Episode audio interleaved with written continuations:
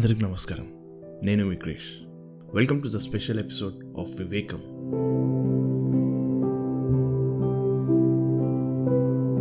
ముందుగా మీ అందరికీ జన్మాష్టమి శుభాకాంక్షలు. మన ముందు తరాలకి అండ్ ఇప్పుడు మన తరానికే కాకుండా రాబోయే పది తరాలకి కూడా లైఫ్ ఎలా లీడ్ చేయాలో చెప్పడానికి శ్రీకృష్ణుడిని మించిన వారు లేరు.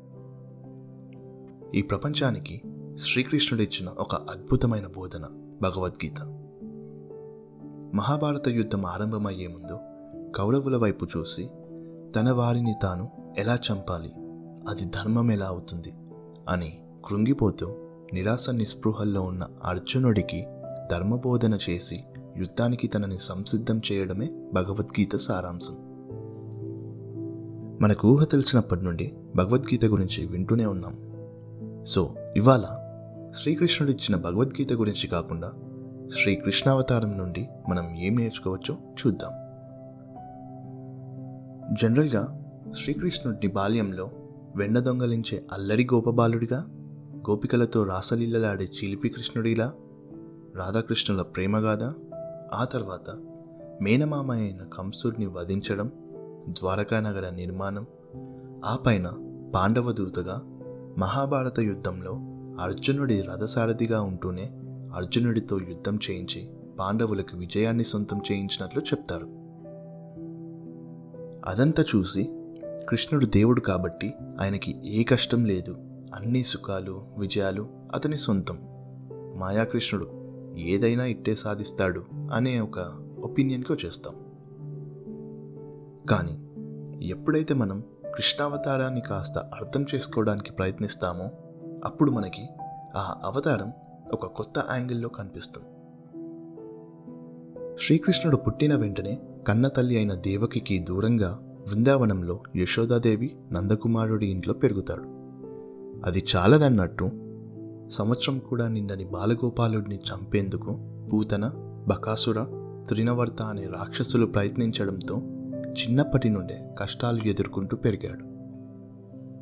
శ్రీకృష్ణుడు నిజంగా ఆ మహావిష్ణు అవతారమా కాదా అన్న సందేహంతో బ్రహ్మదేవుడు ఊర్లో ఉన్న చిన్నపిల్లల్ని ఆవుదూడల్ని దాచేస్తాడు.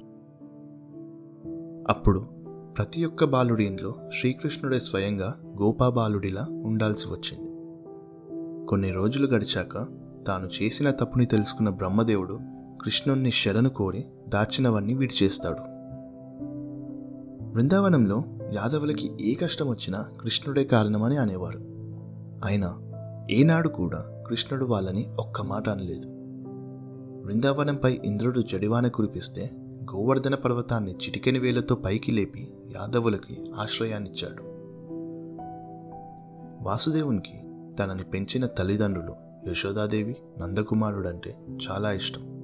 కానీ ధర్మస్థాపన కోసం వారికి దూరంగా వెళ్ళాల్సి వస్తే ఆ బాధని భరిస్తూ దేవుడైనప్పటికీ తన కర్తవ్యాన్ని నిర్వహించడానికి సందీపాని అనే ఋషి గురుకులంలో విద్యని అభ్యసించారు.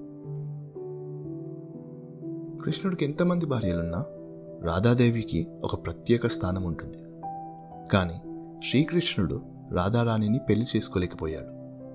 అలా అని కృష్ణుడు తన జీవితాన్ని అక్కడే వదిలేయలేదు. తన కర్తవ్యాన్ని పాటించాడు.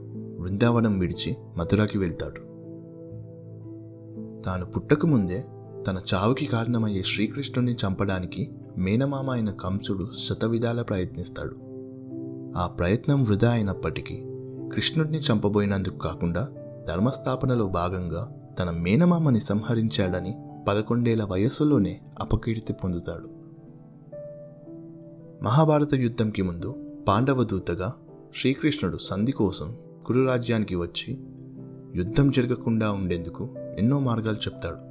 కానీ కౌరవుల అహం వల్ల యుద్ధం అనివార్యమయ్యింది. యుద్ధం తర్వాత తన నూరుగురు కుమారులని కోల్పోయిన బాధలో గాంధారి శ్రీకృష్ణుని శపిస్తుంది. యుద్ధం జరగకుండా ఆపగలిగే సామర్థ్యమున్న యుద్ధాన్ని ఆపనందుకు మహాభారత యుద్ధంలో కురువంశం నశించినట్లే యదువంశీయులు కూడా నశిస్తారు అని శపిస్తుంది. దేవుడైన శ్రీకృష్ణుడు ఆ శాపాన్ని నిర్వీర్యం చేయగలడు. కానీ ఒక మానవుడిలా ఆ శాపాన్ని స్వీకరించాడు. మహాభారత యుద్ధం ముగిసిన కొన్నేళ్ళ తర్వాత గాంధారి శాపం నిజమయ్యి కురుక్షేత్రంలో ఎలా అయితే కురువంశం నశించిందో అదే మాదిరిగా యదువంశీయులు కూడా నశించారు. అది చూడలేక శ్రీకృష్ణుడు ద్వారకా నగరాన్ని విడిచి అడవికి వెళ్ళిపోయి ద్వాపర యుగంలో తన దేహాన్ని చాలించి వైకుంఠానికి పయనమవుతాడు. ఇలా చెప్పుకుంటూ వెళ్తే కృష్ణావతారంలో ఎన్నో సంఘటనల గురించి ప్రస్తావించవచ్చు కానీ కృష్ణావతారంలో ఎన్ని నిందలు అవమానాలు బాధలు ఎదుర్కొన్నా ఏనాడు ధర్మాన్ని వీడలేదు. ఎన్ని అడ్డంకులు వచ్చినా చిరునవ్వుతో వాటిని ఎదుర్కొంటూ ధర్మరక్షణకు తాను ఏదైతే చేయదలిచాడో అవన్నీ చేసి ధర్మాన్ని గెలిపించాడు. ద్వాపర యుగంలో ధర్మస్థాపన చేశాడు. ఐ హోప్ ఈ ఎపిసోడ్లో శ్రీకృష్ణుడి అవతారం గురించి నేను చెప్పిన కొన్ని విషయాలు మీకు నచ్చుంటాయని ఆశిస్తున్నాను. ఇలాంటి మరిన్ని టాపిక్స్ కోసం subscribe to Vivekam on Apple Google Spotify Gaana and Jio Saavn podcast platforms. Do follow me on Instagram at Vivekam dot podcast.